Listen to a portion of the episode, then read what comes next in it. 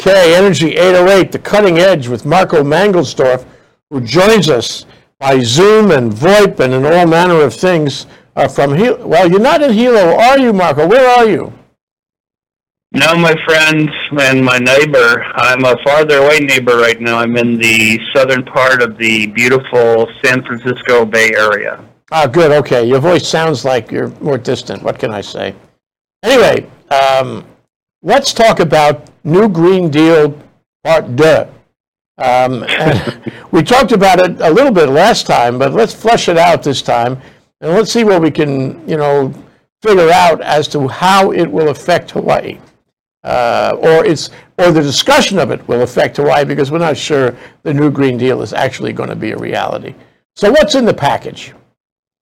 Well, yeah. So let's kind of start off on the macro, and then we'll kind of burrow our way to a more micro uh, uh, analysis of the the Aloha State. And the Green New Deal is a program, uh, very ambitious program and plan and strategy, all of the above that was developed by a number of, uh, shall we say, more green, more progressive leaning activists and elected representatives that took uh, the oath of office in, in uh, Washington uh, early part of January, including Representative Alexandria Ocasio Cortez mm-hmm. from uh, from New York and Ed Markey, senator from the Commonwealth of Massachusetts. Mm-hmm. And it is a it's a very very ambitious uh, a plan to change change the, the way the American economy works. Uh, one one pundit described it as quote a massive program of investments in clean energy,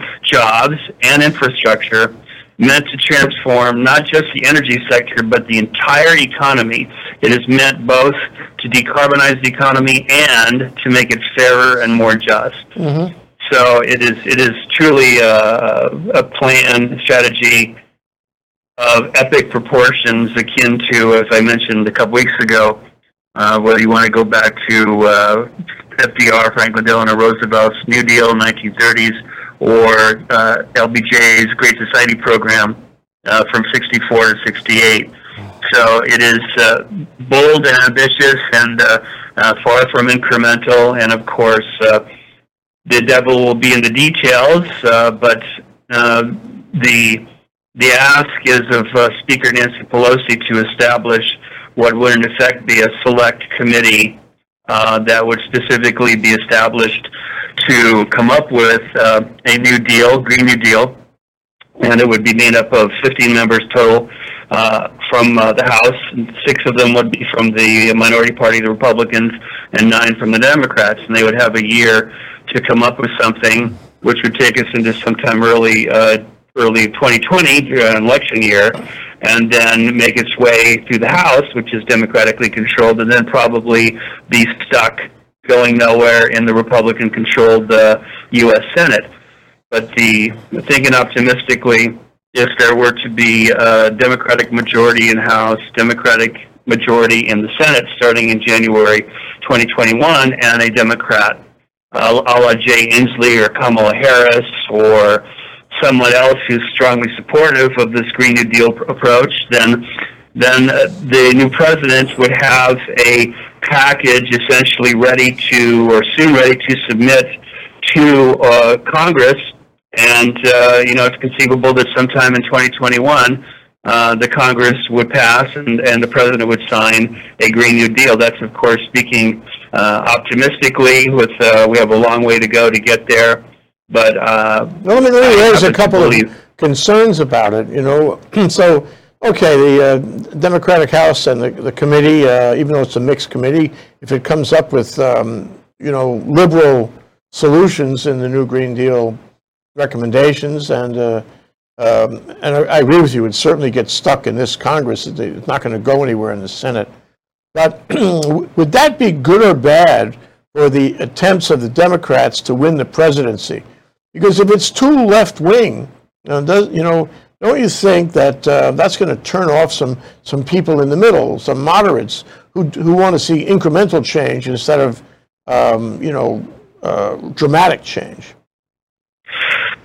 Well, that's a great question, Jay, and it's critically important. Uh, so you, you posed just the right question, and I, I believe that the time for action, uh, for, for bold action is now, and this is an opportunity to see uh, just what kind of support there is. And uh, I would like to think that given the considerable backlash against this president and against what he represents, what he continues to represent, that uh, assuming that, you know, as we talked about two weeks ago, assuming that this can be packaged in such a way and pitched in such a way that it is number one, relatively easy to understand, and two, that the bullet points are designed in a, in a legitimate and honest uh, fashion. They're designed to be able to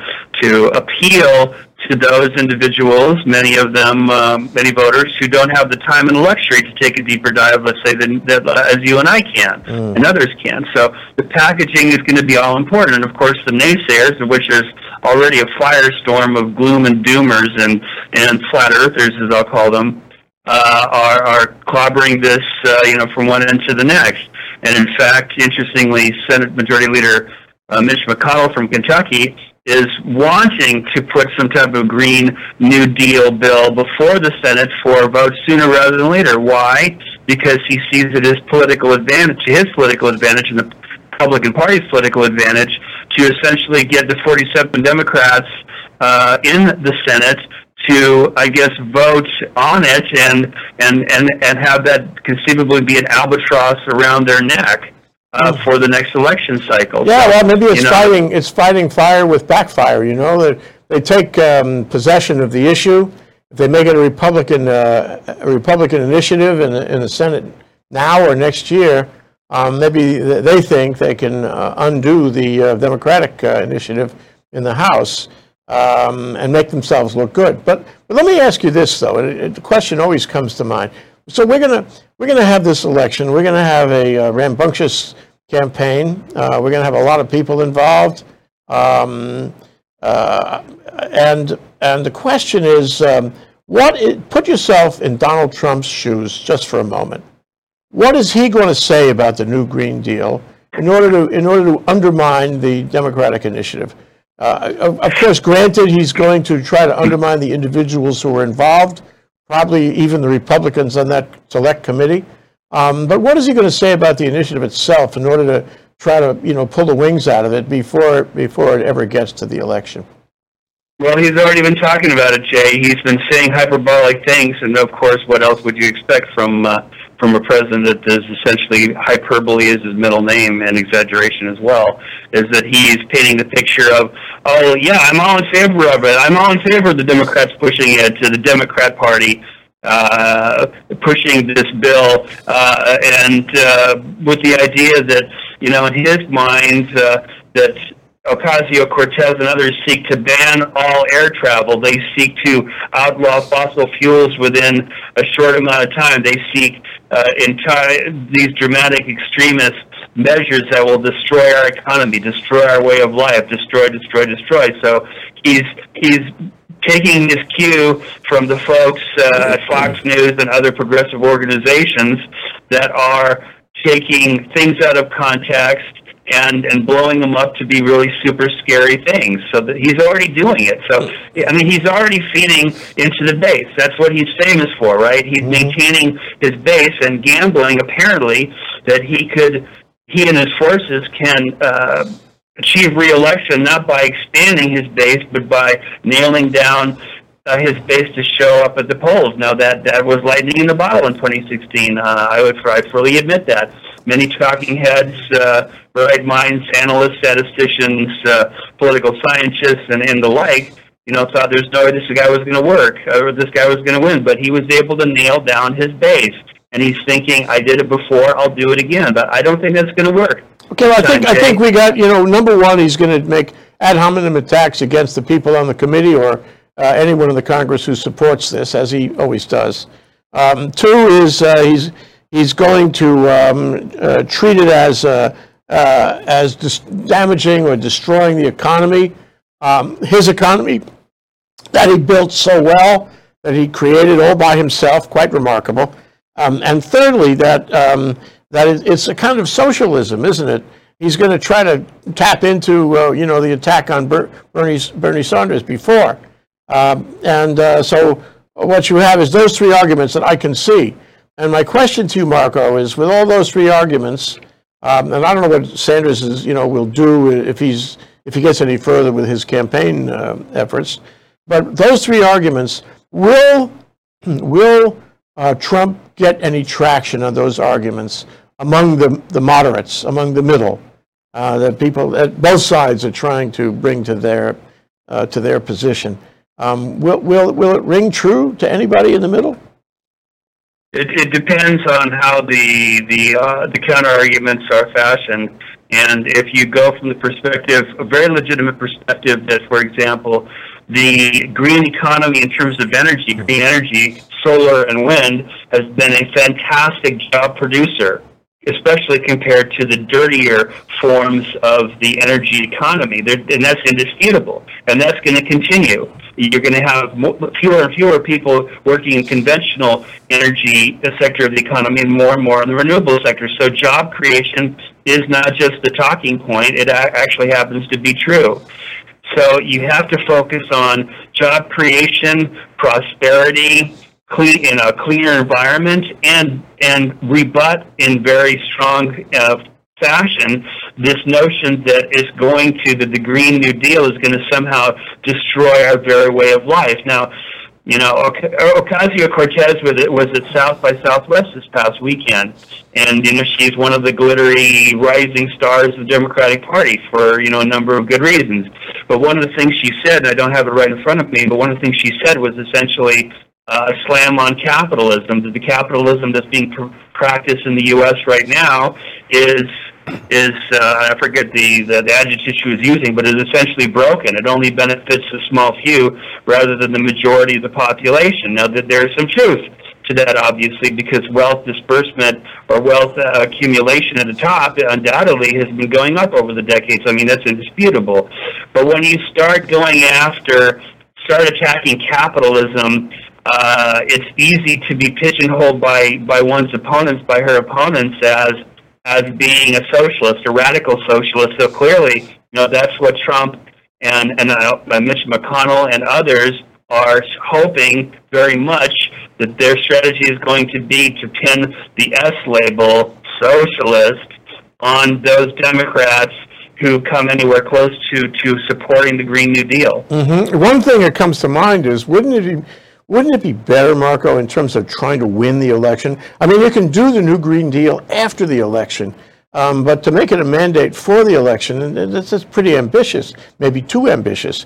Wouldn't it be a better idea to to try to hit some major issues that you know people are even in the middle, especially in the middle, are concerned about? For example, clean energy, environment, those things, the ones that draw people to the notion of a new Green Green Deal and leave the other, um, you know, more fringy uh, initiatives out for later, later discussion, in order to avoid um, his attacks, in order to avoid, um, the, the, you know, the, the, the center, the moderates, uh, uh, you know, washing their hands of this. Wouldn't it be better to limit it to energy and environment? Uh, no, I don't agree, Jay, because, I mean, Trump and, and his supporters are going to attack, attack, attack, attack, regardless of the incremental or more than incremental change that the other side is proposing. And I really do feel that now is the time, if not now, when? Now is the time that uh, rather than going the incremental route, which has been tried uh, on and off for quite a while, uh, has has left something lacking in terms of progress. So I do happen to believe that that's you know wh- whatever comes at the end of, of this select committee, assuming that Pelosi establishes it and they do do uh, start down this path, that it's going to be something that is going to be more than just incremental. And uh, I, I think that there's a good chance that that could be a winning uh, a winning topic or winning stand for the Democrats uh, you know, another kind of interesting to notice or to notice that uh, under Pelosi's uh, speakership from 2007 to 2011, uh, there was uh, a quote select committee on energy independence and global warming. But apparently, activists in the incoming uh, class of the, the Social Democrats, the Democrats who, who took office a couple months ago, they wanted something much bolder. And God bless them for that, or God's bless them for that, because uh, I think something bolder is is needed more so now than four years ago, especially in light of uh, you know record record uh, worldwide global mean temperatures and extreme weather events. I mean, what is it going to take to whop us, truly whop us? What kind of whop upside the head are we going to need to to act or seek to act more boldly? So I believe it will be a winning issue well, for I, the Democrats to do better. I think it, I think that depends in large part on whether the millennials, the young people, come forward and vote, um, because they're the ones who you know would tend to support. I think, far as I know, tend to support um, dramatic change. Uh, and if they come forward, I think it has a better chance. But then to go back to one thing you said, you said now is the time. And Marco, I totally agree. Now is the time for a one minute break. Now is the time. We'll be right back. Excellent. Hi, I'm Rusty Komori, host of Beyond the Lines on Think Tech Hawaii. My show is based on my book, also titled Beyond the Lines, and it's about creating a superior culture of excellence, leadership, and finding greatness. I interview guests who are successful in business, sports, and life, which is sure to inspire you in finding your greatness. Join me every Monday as we go beyond the lines at 11 a.m. Aloha. Hey, aloha. My name is Andrew Lanning. I'm the host of Security Matters Hawaii, airing every Wednesday here on Think Tech Hawaii, live from the studios. I'll bring you guests, I'll bring you information about the things in security that matter to keeping you safe your coworkers safe, your family safe, to keep our community safe. Uh, we want to teach you about those things in our industry that you know may be a little outside of your experience. So please join me because security matters. Aloha.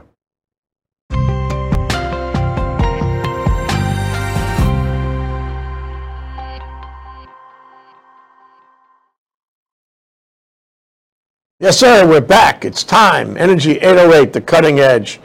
So, you know, the, uh, the central part of this is energy. And energy is like, uh, at least to the world that, that watches us, Hawaii's middle name. Uh, what effect does the, does the, uh, the new energy deal, um, the new clean deal, have on Hawaii? How could Hawaii participate? You know, there are some people in Hawaii who are swearing that they're going to go to the mainland and campaign in, state, in, in various states on their own nickel to support, you know, a, a, popular candidate. And I think in large, in large degree, that would be a candidate who was on the, the side of energy and the new Green Deal, of course, which is a blue state. So question, how, how, how does this interact with Hawaii and Hawaii's initiative and aspiration to be a, a clean energy state? Well, I think uh, Hawaii has been ahead of the curve uh, substantially, in my opinion, Jay, over the decades. We had a solar tax credit uh, back then. It was for solar thermal, going back to get this 1976 or 74, which you know was when I was in high school. So we've we've the state has been supporting renewable energy and trying to reduce energy dependence on on fossil fuels for decades. There was the Hawaii Clean Energy Initiative, you will recall, 2008 that Connie Lau from HEI, Linda Lingle, and others committed to. So that's going on uh, 11 years ago. So, and uh, David E. Gay and the legislature committing, what was it, 2015 to 100% renewables and power generation by 2045. And I happen to think we stand a good chance of, uh, of beating that deadline by probably a good number of years, assuming we continue a, rapid deployment. So I, I think we're already ahead of the curve. And there will be more and more electric vehicles available in the next couple three years. There was a big auto show in Geneva recently that uh, virtually all the all the major automakers were there bringing new vehicles to market. If the Chinese sooner or later will be uh, passing through all the various Department of Transportation hoops and introducing uh, their uh, manufactured electric vehicles in the U.S. sooner or later. I think that's inevitable. So that's kind of the, the, the macro brush. Uh, more specifically, and I'm looking at one particular bill right now. Let's you know bring it to the, the real world in a uh, in a timely fashion. I mean, Before you do, before you, 116 before you do that, Marco, I I just Yep. want to, I want to make you a, uh, I want to make you a Democratic activist for a moment. And um, I want to, um, I want to send you to, uh, uh, say, um, Minnesota in order to um, talk to people and try to uh, rouse, um, you know, voters and votes for a Democratic uh, candidate. Uh, And to speak on behalf of Hawaii. What would you say on behalf of Hawaii to try to encourage them um, toward clean energy and a clean New Deal? I'm sorry. Are you sending me to Minnesota to make an argument about Hawaii? Yeah, to speak for Hawaii. What can we offer them? Uh, why would they listen to us? Why in Minnesota? yeah, Well, we can offer them the experience that we have gained, uh, sometimes rather painful, over the past five to plus years, in terms of uh, we lead the state in solar de- uh, deployment, both solar uh, lead the country in solar deployment as far as solar electric and solar thermal on a per capita basis, and our utilities have uh, done pretty mar- marvelous and, and exceptional things, cutting edge things to be able to accommodate record amounts of of uh, renewable energy. So uh, one of the things we can offer those states in, on the mainland that haven't really gone all that far down the, the path that we have is the experience that we've gleaned. And also in terms of battery deployment, uh, uh, what we've learned, uh, things that they can uh, can take uh, guidance from in terms of not making similar mistakes or, or having similar issues. let's go to that bill you were talking about. Um, I'd like to hear about that. We have other issues to cover here today. So Senate Bill 1163 was introduced at the beginning of the session on the Senate side, and it would have done would do two things. Or I should say, the first version would do would have done two things. It would have started a ramp down of the state's renewable energy investment tax credit, which has been around for decades and has no current sunset date, and it would make a new tax credit uh, available to add for adding storage, energy storage to existing renewable energy systems, 25% with a cap. And I was um, in favor of that bill because I happen to believe uh, an exponential increase in uh, storage deployment is not only a good idea, but a urgent idea. And lo and behold, uh, the Senate Energy Committee and the Senate Ways and Means Committee, the Money Committee, they took out the provision that would add a uh, tax credit for storage. So it was voted on a week or so ago in the Senate. It passed over to the House. Nicole Lowen, Representative Nicole Lowen, will be hearing this bill, scheduled to hear the bill tomorrow in her Energy and Environment Protection Committee. Uh, and uh, I'm sure she's hearing from all kinds of solar advocates and others to uh, not allow this bill to go forward as is. So I'm, I'm disturbed and I'm kind of shocked that given the fact that we had six, count them, six major storms, including four hurricanes, blast through the Central Pacific last year and scared the, the blank out of some of us, rightly so, that our, some legislators do not feel that a modest tax credit for energy storage is worth it. So Is- I'm, is this I'm, a- I'm kind of shocked. Is this a, a financial issue or is somebody actively lobbying on some substantive basis against a, a tax credit for storage? I gotta believe, Jay, that it's largely financial, uh, money-based, uh, greater uncertainty about the state's finances. Uh, you know, the, the WAM folks and the Finance Committee folks on the House side, they're typically risk-averse. And, you know, everybody comes to them for more money, more money, more money. And, of course, there's a limited pot. Uh, so, uh, Department of Taxation is probably against having a new tax credit for storage. So, you know, I'm, I'm not dissing their motives necessarily, but I think they're they're very absurdly misplaced. And I know that's kind of hard, uh, harsh language, but I mean, uh, is it going to take a Puerto Rico-like event to clobber one or more islands for us to say, gee, we really do need a heck of a lot more energy storage to make for a more resilient grid. That's that's what just burns. Well, the answer up. is So maybe to so. Sadly, maybe so. Maybe we'll have to be a Puerto Rico before people get it. Let me, let me go to one last thing, and this goes to a point you made earlier about how we had, you know, we had a good chance of meeting the 2045 100% goal for clean energy and maybe even sooner. Uh, but there was a piece in the paper not too long ago um, about the, uh, the growth of renewable energy um, uh, in the period 2017 and 2018, uh, which indicated there was no growth. Um, that we, we were still at the same 27% of renewables as, as opposed to all energy. Um, and uh, that, that's, that's a year we should have been increasing. Uh, what happened?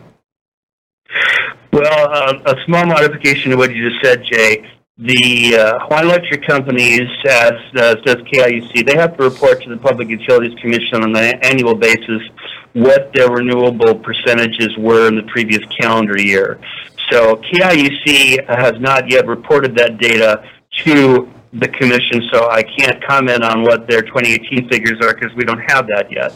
But for Hawaiian Electric, which incorporates Helco, HECO, MECO, the Big Island, Maui proper, Lanai, Molokai, and Oahu, the percentage of renewables in 2017 was 27%. The percentage of renewables for them in 2018 was 27%.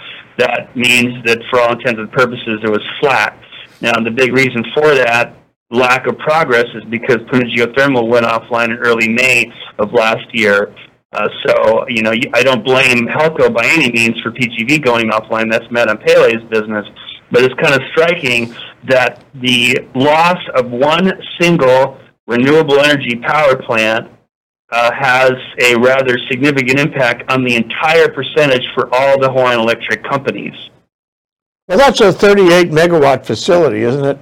And so, if, you know, just right. hypothetically, if you recalculated all that and you said, yes, 27 last year and 27 this year, but you added back the 38 megawatts from uh, Puna Geothermal Venture, then we would have an increase, no? Because if you add that back, you get more than 27%, right? Yes, yes. You know, if PGV had gone on, had been online, uh, Helco would have gone up from they were 57% renewable in 2017. They dropped to 43 and change in 2018, and they're saying that if they had PGV online the whole uh, 2018, they would have been 60 plus percent. Mm-hmm. Well, you know that's that's all well and good to say. Well, if this has happened, if this had happened, they would be there. But I mean, that's that's not what happened. So I guess again, my I was just kind of struck by one single power plant in all of the Hawaiian Electric territory, uh, service territories. One power plant goes out and they get clobbered in terms of their flat. And I, and I think, you know, on, on the flip side, uh, Kauai, even though we don't have the numbers, but KIUC, for the first time ever, I think we will see that they will have the highest percentage for a single island, mm. the highest percentage of renewables when they do report in 2018. So uh, you know, I don't want to toot the co-op horn too too loudly because I don't I don't have to. But uh, uh, it's uh, you know, and things will be better in the next couple of years because Hawaiian Electric is bringing on board multiple large-scale utility uh, renewable energy, solar plus storage. But for the time being, for the next 12, 18, 24 months, you know, these power plants take a while permitting and, and uh, getting them online. So there's not going to be a tremendous increase in, in Hawaii Electric Service territories over the next 12 to 18 months, would be Marco's prediction. Yeah, and, and, and PGV is coming back online, right? Isn't that the latest news? Uh, that the, the road, uh, the access road is open and uh, they plan they plan to come back, isn't it true? During uh, the earnings call that Ormat did not too long ago, their CEO stated that they were planning or hoping or thinking the PGV would be back online by 1231 2019. And if you believe that, uh, I will wager you a meal at any uh, any fine dining establishment on your island. I'll fly over and take you to dinner if that's the case, Dick, because I don't believe that is going to happen. I was going to ask you for a closing comment, Marco, but I want to leave it right there because I may get a free dinner and, and maybe you will too. Thank you, Marco. Marco Mangelsdorf joining us from California this time here on Energy 808, the cutting edge. Thank you, Marco. Aloha. I will, I will see you at the Pacific Club, Jay, my treat. Thank you very much.